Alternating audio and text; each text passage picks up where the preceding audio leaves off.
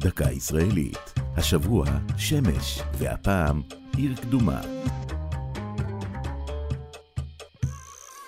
חרסים, שרידי בתים פרטיים, קברים חצובים ומבני ציבור, כולם מעידים על ההתיישבות הקדומה בתל בית שמש, הסמוך לבית שמש של היום. את בית שמש יישבו לראשונה הכנענים לפני כארבעת אלפים שנה. שם היישוב נגזר מאמונתם באל הצדק שמש, ונשתמר עד לעת החדשה בשם היישוב הערבי השכן עין שמס. במאה ה-12 לפני הספירה ניצבו תושבי בית שמש הכנענים בפני איום מצד הפולשים הפלישתים. המחקר הארכיאולוגי הראה כי בתגובה בחרו אנשי בית שמש להיבדל מאויביהם במנהגי תרבותם, ובין היתר נמנעו מאכילת חזיר שהייתה מקובלת מאוד על הפלישתים. לפי המסופר בספר מלכים ב', היכה מלך ישראל, יהואש, את צבא אמציה מלך יהודה, במלחמה פנימית בתוך עם ישראל המפולג, ובמהלך הקרב, שהתרחש בבית שמש, מלך ישראל לקח בשבי את מלך יהודה.